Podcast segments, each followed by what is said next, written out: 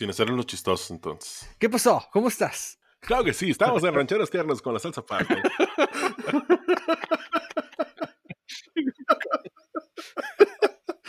ya, güey, basta.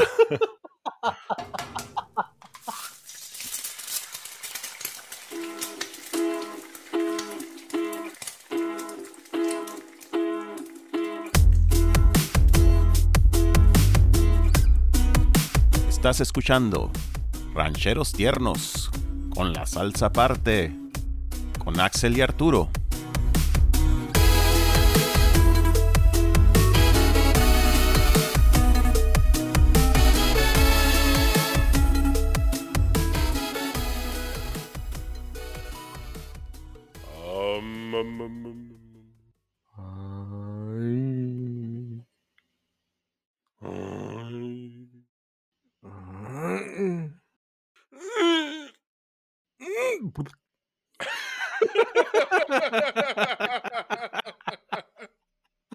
Ay, cabrón, ¿cómo estás, güey? ¿Cómo estás? ¿Cómo te ha ido? Muy bien, aquí haciendo pinches sonidos con un señor a 30 mil kilómetros de distancia. A, a dos fronteras de distancia. Oye, y si empezáramos a hablar así como locutores, así como de, de radio. Tenemos que decir mucho, claro que sí. Claro que sí, estamos aquí amigos en este nuevo episodio, episodio número 5 de Rancheros Tiernos. Estamos de manteles largos con mi compañero Axel Valdés. Y claro que estamos de manteles largos porque desde Canadá nos acompaña nuestro compañero Arturo Méndez, que no ha ido a Chanting y anda medio pedo. no, no ando pedo, no ando pedo, tranquilamente. Tranquilamente, impresionante.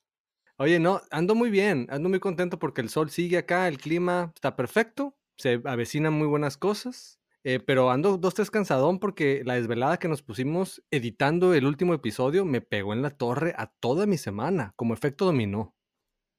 Sí, es un desmadre porque ya estamos, ya estamos grandes, entonces estamos señores. Pues no estamos grandes, grandes, pero, pero ya somos, ya no somos morros, entonces es una cadenita de, de, de eventos desafortunados después de una desvelada así.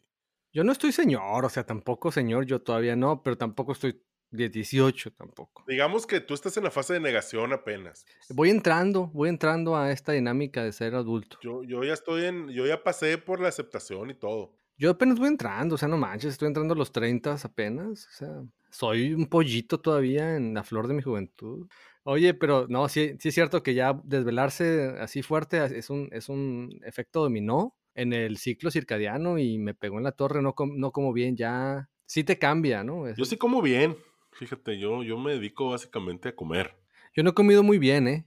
Ando, en este momento, de hecho, eh, me siento así muy hambriento. Quisiera irme a, allá a la cocina a hacer algo. Y... No, no, no, hay que grabar primero. Ya luego te echas un cocidito ahí. Un... Ni me digas, ni me digas. la cara. Tengo muchas ganas de echarme un cocido o una gallina pinta. ¿Y, qué onda? ¿Tú no cocinas? Así como que no te pones a hacer tu cocido o, o, o calditos, no sé. Sí cocino. De hecho, lo último que cociné así en forma fue un caldo de pollo que hice. Quedó muy bueno, pero no es lo mismo. Se me hace que el sazón de la mamá, de las abuelas, de las señoras de allá de nuestros ranchos. Yo creo que lo que pasa es que ellas tienen toda la vida haciéndolas, entonces Por eso, es cuestión pues. de que tú también te, te pongas a, a, darle y a darle, a hacerlo más seguido. Tienes razón. Voy a dejar de hacer todo, incluso el podcast, me retiro del podcast y me voy a dedicar a hacer cocidos por el resto de mi vida. Pues creo que incluso sería un muy buen negocio y en Vancouver. Hay mucho mex ahí, este, homesick llorando, de llorón como tú, pues. No sé, chillón. Los que escucharon el episodio donde habla Gisitrino, ahí sabrán de qué estamos hablando. Este, ¿y qué, pero qué, qué onda? ¿Qué te gusta comer, güey? Normalmente hamburguesas, por ejemplo, calditos también. Lo creas o no, comidas tradicionales en Canadá no hay mucho. Es un, es un, país nuevo. Fíjate que cuando yo estuve de visita, me la pasé comiendo pizza, güey. Tienen, tienen muy buena pizza, eso sí. Son los tacos de la madrugada, además. Pero es buenísima la pizza allá, güey. No, no es como aquí que está el pinche. El Rin Rin Pizza no está todavía. Todavía existe Rin ¿Ah, sí? Rin Pizza. Es la, una pizza tradicionalmente asquerosa. ¿El Rin Rin Pizza sobrevive? Creo que había una por ahí en, en, en, Dicen, dicen que estaba tan mala, tan mala, que en algunas de las sucursales hasta los aviones chocaban de tan horrible comida. no, esa es la, la fábula, cabrón. Ah, que también igual. De Pero yo no, no recuerdo para empezar, tú no me llevaste a ningún restaurante, ¿no? ¿A dónde te llevé a ver? Me llevaste a pura borrachera. Exactamente. Que, que no te estoy reclamando, consta. Ándale, pues. Sé que es una ciudad muy, muy diversa y, y- y de gente de muchos países. Entonces, eh, supongo que hay una variedad de comidas ahí, más bien, ¿no? Más que algo. Sí, mi- mira, el Putin, has escuchado hablar del Putin, ¿verdad? Lo probaste ahora que viniste. Sí, lo probé, lo probé, es muy, muy. Es muy simple, pero muy delicioso y baja pedas. El Putin es la comida de aquí del país, ¿no? Se cuenta la leyenda que es, es en, en Quebec, es donde es el origen y es donde está el buen Putin, ¿no? Pero no tiene gracia para el que nos están escuchando. El Putin es un- unas papas a la francesa con gravy y queso. Y ya. Eso es el Putin. Además, hay quienes le echan carnita, Ajá. tocino y otras chingaderas encima. Pero la base del Putin es esa, ¿no? Que cuenta la leyenda que un señor lo inventó por allá un día que se dio cuenta que no había nada de qué comer, más que muchas papas, y había un poco de gravy y un poco de queso, e hizo Putin y olvídate, se hizo famoso. Y esa es la comida tradicional, digamos, de Canadá. Otro fact interesante es que la pizza hawaiana, que es jamón y piña en la pizza, fue inventada aquí en Canadá. ¿Ya sabías tú? Fíjate que yo ya sabía eso y Ah, ¿cómo supiste? me lo dijo el Andrés. Tu hijo. Es una fuente del Andrés de, de datos random, gracias a YouTube. Y el otro día me dijo eso, fíjate, estábamos comiendo y me dice de repente, sí, papá, ¿sabías que la pizza hawaiana se inventó en Canadá? Y pues no, no sabía. Y le dije, ¿y esa onda? Sí, fíjate, lo inventaron en Canadá y le llamaron pizza hawaiana porque pues el jamón es de puerco y la piña son ingredientes tradicionalmente hawaianos. Y, y por cierto, también sabías que Alaska era parte de Rusia antes. Y yo, neta, Mira nomás, dice, un "Sí, chamaco sí, que... sí". Este, y en uno de los errores más grandes que ha cometido Rusia, le vendió el territorio a Estados Unidos por 7 millones 200 mil dólares. Así con esa seriedad te lo contaba, así con una onda. Con una seriedad así de, como de, como de abuelito leyendo el periódico en la mesa. Es que es muy importante que a esa edad estemos recopilando información valiosa, porque va- tú vas agarrando todo ese conocimiento y ya cuando entras a la pubertad ya no vas a tener tiempo, vas a estar en la puñeta todo el día.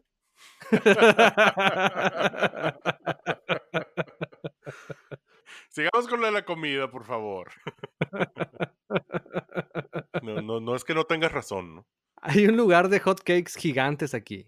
Eh, andaba el otro día muy hambriento otra vez y, y me invitaron a ese lugar. Ajá. y era un lugar que yo esperaba que fuera un lugar normal de comida, ¿no? Entonces llegué yo y pedí, por supuesto, huevos rancheros tiernos con la salsa aparte. Excelente, muy gran elección. Ustedes vayan a donde quieran y pidan huevos rancheros tiernos con la salsa aparte. Entonces me sirvieron un plato con una cama de frijoles, así todo el plato que se desbordaba. Y encima, dos quesadillonas de doble tortilla, cada quesadillona. Y encima los huevos. Y encima una salsa verde. Y encima una salsa eh, roja todavía. Bueno, digamos que es una versión bastante libre de los huevos rancheros para empezar. Es, es una cosa bien rara, pues no es, no es. Y además me mandaron el queso porque no me dieron la salsa aparte. Ah, mira qué cabrones. Así es. Pero el caso es que cuando pedimos los hot cakes, eran unos monstruos. O sea, era una, era una cosa del tamaño del plato y grueso como el tamaño de un pulgar, más o menos. Y eran cuatro. Y luego con la miel de maple y un, un pedazón de mantequilla que parecía toda la barra encima. Ah, canadiense acá, como onda canadiense. Probé la hamburguesa de alce. Hamburguesa de alce. Suena, suena, suena como algo que no terminaría bien. Era una hamburguesa de alce con su salsa de blueberries, porque Canadá.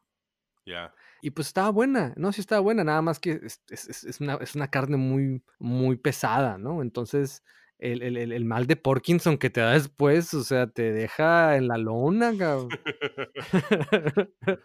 Sí, así me lo imagino, así como un putazo directo al medio de los ojos. Hay un lugar, hay un lugarcito aquí que les quiero recomendar que si llegan a venir a Vancouver, se llama el Caveman Café.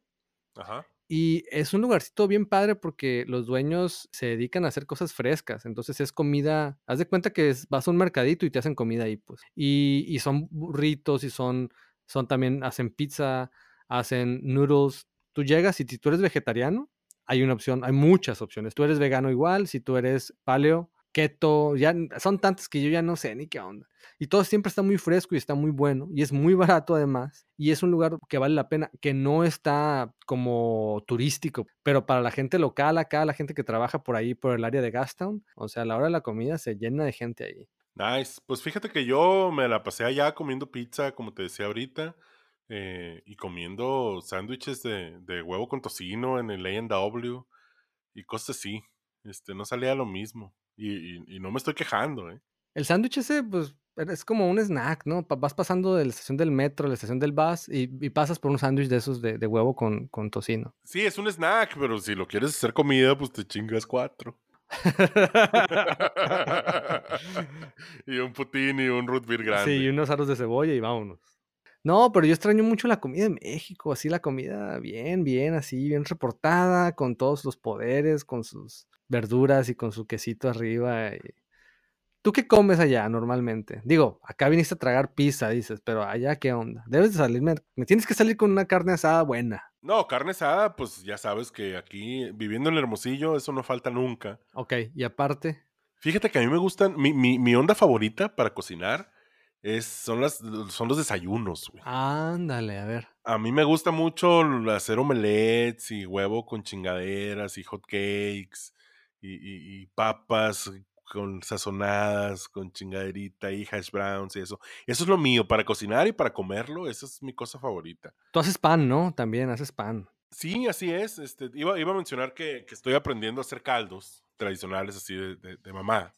Pero sí, también otra de las cosas es que llevo un par de años horneando pan y empecé con, con de la manera más básica, ¿no? Con, con, la receta del no need bread. Un día me lo encontré en YouTube y dije, nah, no puede ser que esté tan fácil. Uh -huh. Porque e, esa onda consiste en agarrar harina, agua y un poquito, una cantidad muy mínima de, de levadura. No amasar, nada más mezclar, que se integre todo muy bien, que se humedezca todo y dejarlo ahí a temperatura ambiente por 16, 18 horas. Y lo que pasa es que con ayuda del, de ese cachito de levadura que le pusiste, la cosa se empieza a fermentar.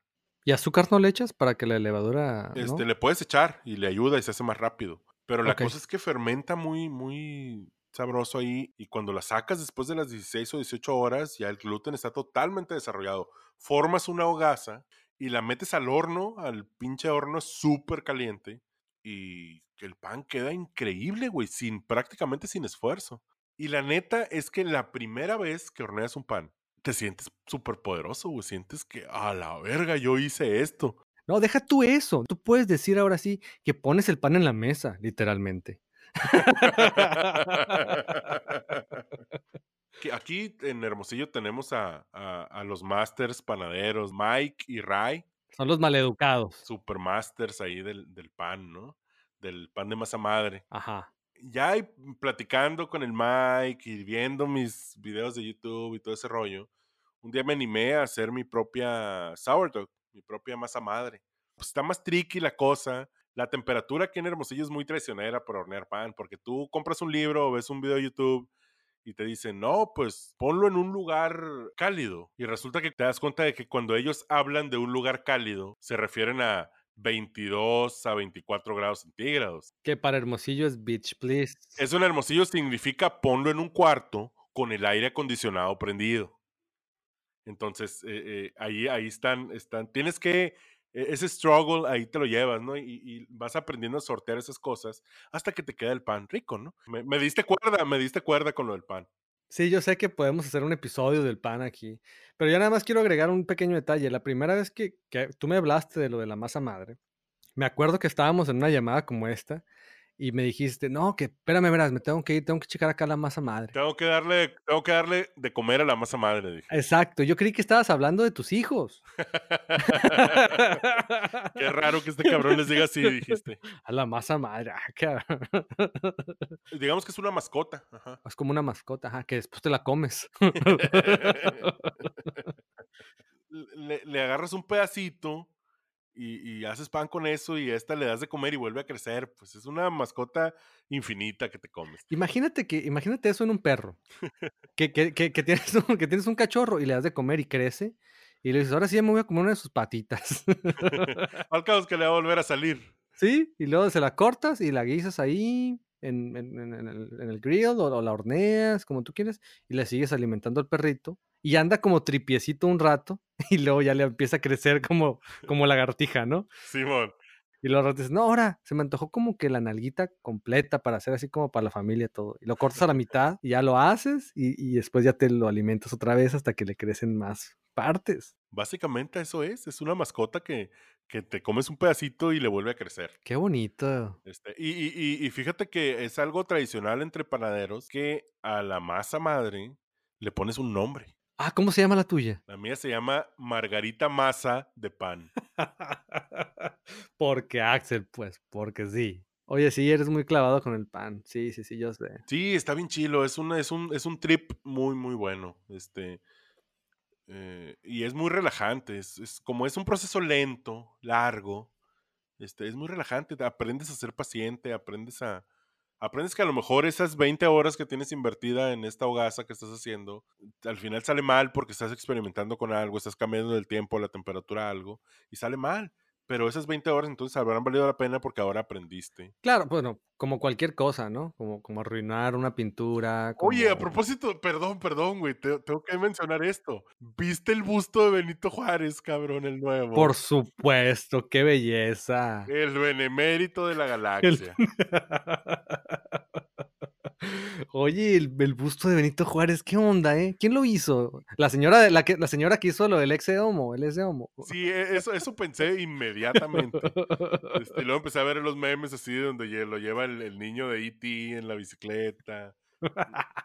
Sí, cabrón, está, se ve o, o co- como Alien o como Benito Juárez en una muy mala cruda. Ajá, o como Benito Juárez Alien y crudo además.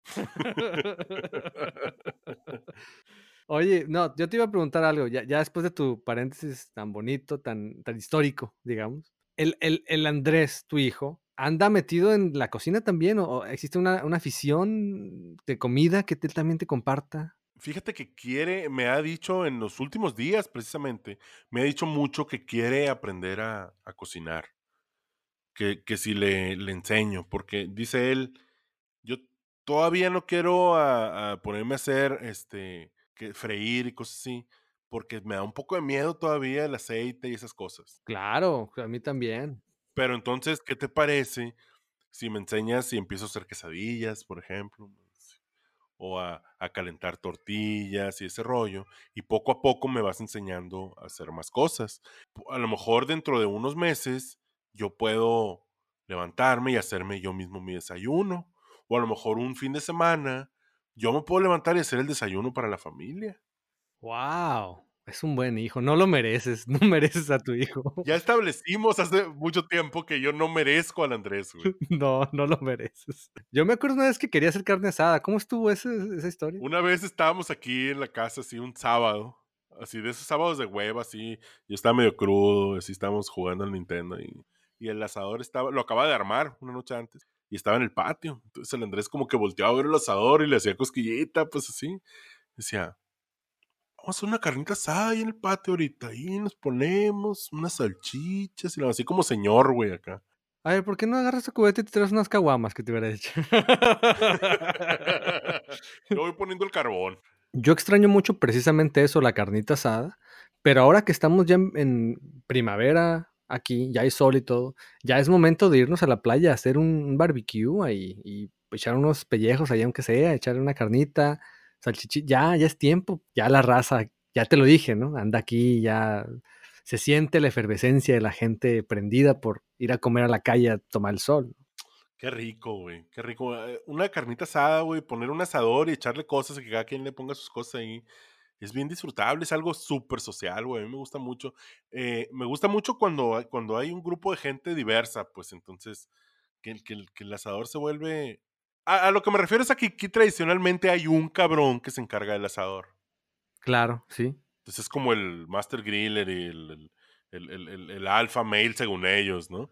Este, pero... Sí, sí, sí. Pero a mí me gusta cuando esas parties donde se pone el asador y cada quien viene y hace sus cosas y la onda, una onda más comunitaria. O lo mejor, cada quien llega y le hace a otros. Llegas y compartes, pues, o sea, Exacto, exacto. Eso es lo que hacemos con mis amigos aquí en la playa en English Bay. ajá. Se lleva un asador, ya llega cada quien con lo suyo y empiezas a compartir, ¿no? Llega el que llega con un filetito de salmón, llega el de las salchichas, otro con pollito, otro con la carnita asada, y se arma, ¿no? Y se empieza a compartir y todo. Entonces, esa dinámica de cocinarle a los demás es, es, una, es un amor muy básico, cabrón. Es una cosa Güey, sí, co- cocinar, cocinar para tus amigos, cocinar para la gente es, es algo bien chingón, güey. Cuando ves que lo están disfrutando, se siente bien bonito, cabrón. O sea, el, el hecho de tú habértela rifado ahí, pensando en que la gente lo disfrute, para mí es, es algo súper, súper curado. A, a mí me pasó aquí en la casa, hicimos, hicimos pizzas eh, el otro día. Y un camarada mío vino a enseñarme, ¿no? A- a- porque la parte de la masa, ese era mi problema, ¿no? De que cómo hacer la masa y, y ahí era donde me tenía yo como, le tenía el miedito, ¿no? Eh, y él me enseñó y quedaron muy buenas y, y compartimos aquí todo. Y la primera la hizo él, la segunda la hice yo. Eh, la primera quedó muy buena y la segunda no. Pero eh, es, es el, es el orgullo de hacerlo para los demás, la experiencia.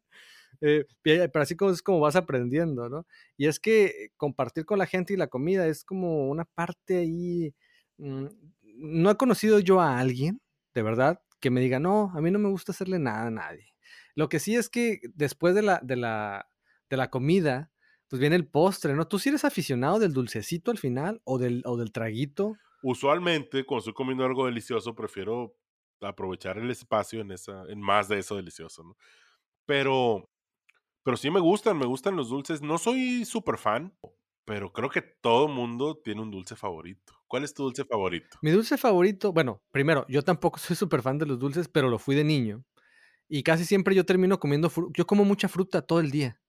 Entonces, casi siempre me termino, si siento antojo de algo dulce, me como una naranja, una manzana, o un puño de dátiles, o berries. Aquí hay muchas berries, entonces siempre hay berries aquí en mi refrigerador. Y como mucho de eso. Y, no, no le entro lo- al azúcar casi, realmente, ¿no? Eh, pero cuando era niño sí, me gustaban mucho los dulces. Y, y mi favorito, mi máximo, es, es el mazapán, por supuesto. ¡Qué curado! Yo puedo presumir que fui ganador de concursos de comer mazapán. ¡Ah, cabrón!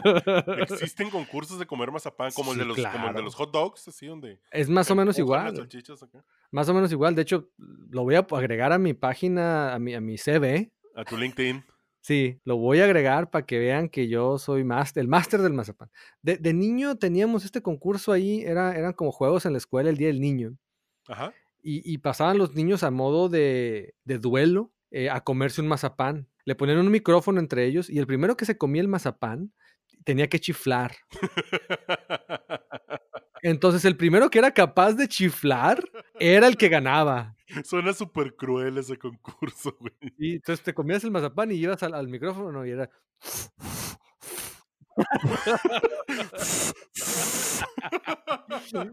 Y el otro, y seguías tragándotelo, ¿no? Y el otro, el otro contrincante también se lo metía así a huevo y, y iba al micrófono.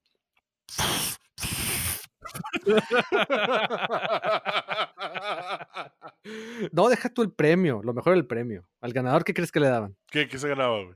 Una bolsa de mazapanes, por supuesto. No la chingues. sí, sí, yo gané muchos de esos concursos, tengo una técnica impresionante.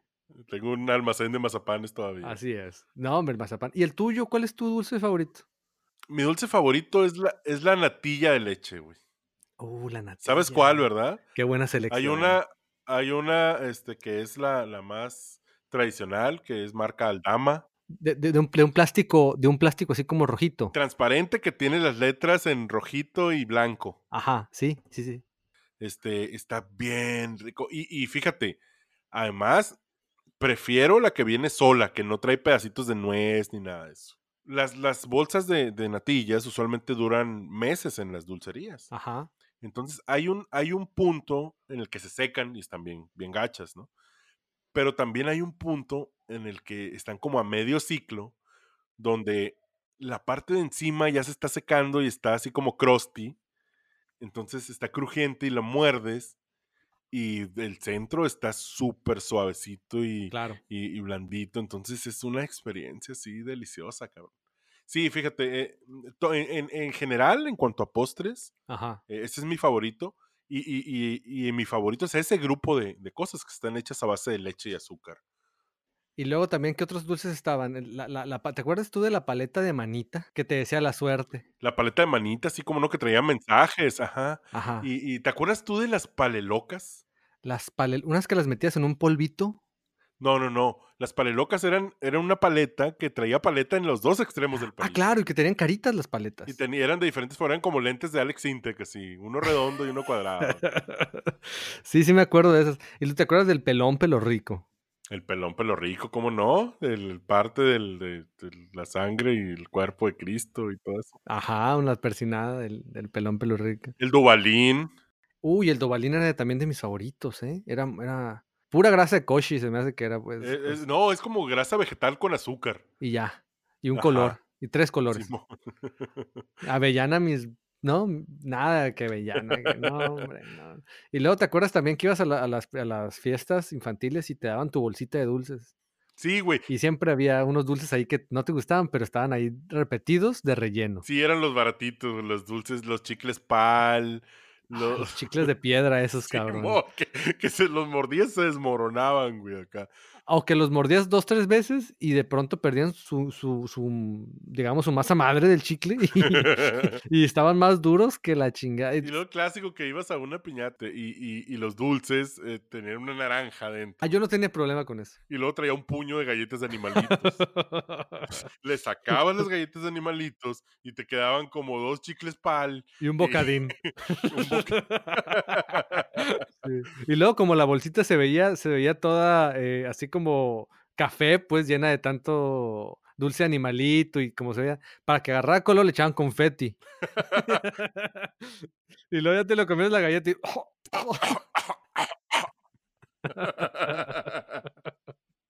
Había unos dulces, yo me acuerdo también de, de- también eran de, creo que vendían unas cajas con dulces Sonrix con monitos. Yo los compraba porque venía el mono de Batman, pues. En mi época yo era fanático del Batman. Entonces iba a comprar el mono del Batman y de hecho tengo una cicatriz aquí en mi frente porque una vez estaba lloviendo, yo iba corriendo a comprarme esa onda, me resbalé en, la- lo mojado del pavimento y me golpeé la cabeza en, el centro de la frente y salió mucha sangre y todo y, fue uno de los monitos de Batman más caros de mi vida, cabrón. Eh, la, la cosa con los Sonrix es que todos los pinches dulces eran el mismo dulce, güey. O sea, inventaron este polvito agridulce así que, que te- medio ácido, que te hacía ahí un tico en el ojo acá. Y hicieron paletas, hicieron polvitos, hicieron barritas que metías en polvito. Oye, el, que a mí me gustaba mucho que- ese, ese era un- una paletita de, de piecito, que era el, el- el piecito, y lo metías en, una, en un polvito que te brincaba en la boca. El que tronaba, así como... Ajá, que tronaba. Que era como las pop rocks de los gringos acá que... Ajá. Sí, güey, estaba bien chilo ese, güey. Ese estaba bien padre. Y yo agarraba, me acuerdo, el polvito y me lo echaba todo, güey, entero así. Ajá. Pinche explosión acá. Estaba bien chingón. Oye, el, el otro también, el que también estaba ni al caso, el dulce. La paleta payaso. Eh, la y paleta siempre salía haciendo caras raras. Nunca había una eh, completa. Sí, siempre la gomita salía toda para fregada y con tres ojos y ajá, todo triste. No, que ojalá tuviera tres ojos, porque eso significaría que, significaría que trae más gomita. Pero no, siempre trae un pinche ojo en la frente, uno en el cachete y la boca en medio, no sé, güey. Sí, una cosa bien deforme y la paleta de Cronenberg. Algo que es muy clásico aquí, eh, que también es de Malvavisco, es, es los s'mores, que son muy tradicionales, son muy tradicionales aquí. De hecho, ya podemos decir que ya es época otra vez de s'mores. Bueno, siempre es época, ¿no? Porque cuando es en frío, pues están sabrosones. Cuando puedes prender, como puedes prender Ajá, fuego, es época de s'mores, siempre, entonces allá siempre. Entonces se acostumbra mucho. ¿Qué es el s'more? Bueno, es un malvavisco que lo pones en un palito o en un tenedor o lo que sea, lo pones en la llama de la fogata y aparte agarras esta galleta, una galleta muy plana sin sabor a nada, como la galleta de animalitos, una cosa así. Es una graham. Ajá, y después le pones un chocolate y luego le pones el bombón y luego cierras la galleta con otra y es como un sándwichito. Entonces el bombón caliente derrite el chocolate y ya me está dando más hambre otra vez. A mí fíjate que no me prenden los s'mores. Oye, ¿y el pulparindo? Pulparindo, fíjate que nunca lo, lo, lo- nunca fui fan. En general de las cosas de tamarindo y cosas así. Nunca, nunca he sido muy fan, pero sí veo que tiene así como que un, un- un mucho punch. Recuerdo incluso la primera vez que fui a Vancouver, el Fausto, mi amigo, llevaba una caja de pulparindos para, para un amigo de él que estaba allá. El mayo. El Mayo, que terminó siendo, terminó siendo gran amigo de este podcast, porque es la voz que dice, rancheros tiernos, con la salsa aparte. Estás escuchando Rancheros Tiernos con la salsa aparte. Gracias, Mayo, te la rifaste. Muchísimas gracias, Mayo. Y luego, para hacerlo todavía más mexicano, sonorense, todo eso, eso lo hicimos en una mañana de brunch que hicimos aquí en mi casa, donde hicimos machaca, que el Mayo llegó con la machaca, y hicimos aquí machaca con huevo y tortillas, con tortillas de hermosillo, tortillas de harina y todo. Y le dije, ¿qué onda?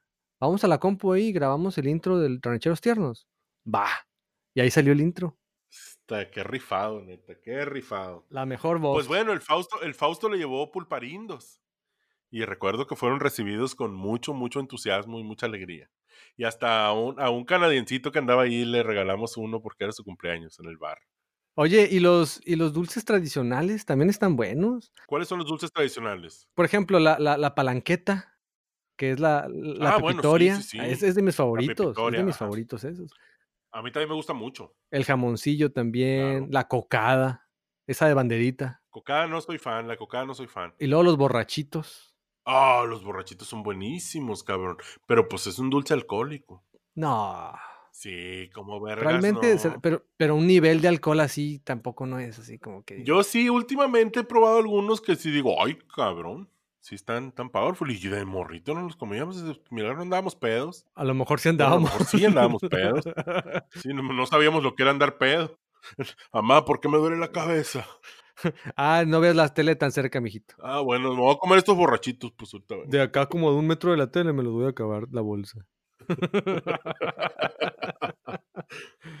sí, pues luego está otro que, que yo nunca fui realmente fanático, pero mi mamá era la que me lo inculcó así como que cómetelo porque es muy bueno y saludable, según él.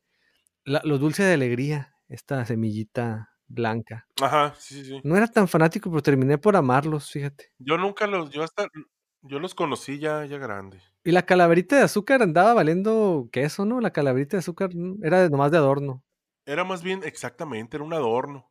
Era de azúcar, pero así como los monitos del pastel eran de azúcar, pues. Ajá. No era, sí. no era algo comestible para mí o culturalmente, por lo menos. Ah, ya me quiero ir a comer algo para, para poderme comer algo dulce después, unos Ya, dátiles, vete, vete a cocinar, ándale, vete ahí a comerte un caldito de pollo del que tienes guardado. algo, No, sé. ya voy a cocinar. Traigo ya, ya, fíjate, ya pasó tanto tiempo de que no he comido y que ya quiero ir a cocinar, a sentarme a hacer algo bien. A lo mejor un salmoncito, a lo mejor algo bien reportado, un- unos eh, vegetales fritos ahí. Algo macizo, pues. Algo bien, algo así de que, que me dé mal de puerco potente, así que digas, mal de jabalí. Que, que du- que dure hasta mañana. Sí, que me dé cruda de tanto comer, para que sí te la pongo.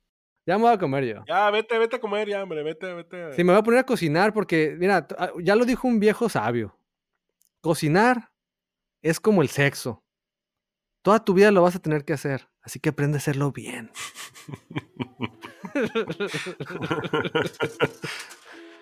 Ya me estoy, ya estoy delirando aquí del hambre.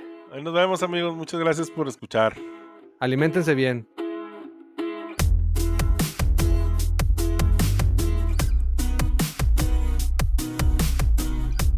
Rancheros tiernos son Arturo Méndez y Axel Valdés. Producido a dos fronteras de distancia desde Hermosillo, México y Vancouver, Canadá. Con música de Omar Sainz.